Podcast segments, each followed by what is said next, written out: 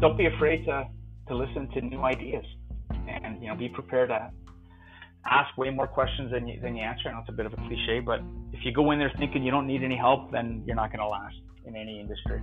But you know, there's a lot of people out there to help. Um, sometimes you just, you know, I, I, I witnessed when I went from sales into marketing, I didn't understand what the marketing guys were talking about all the time. So I had to ask with clarity, on what are you trying to achieve, and really, what are you saying?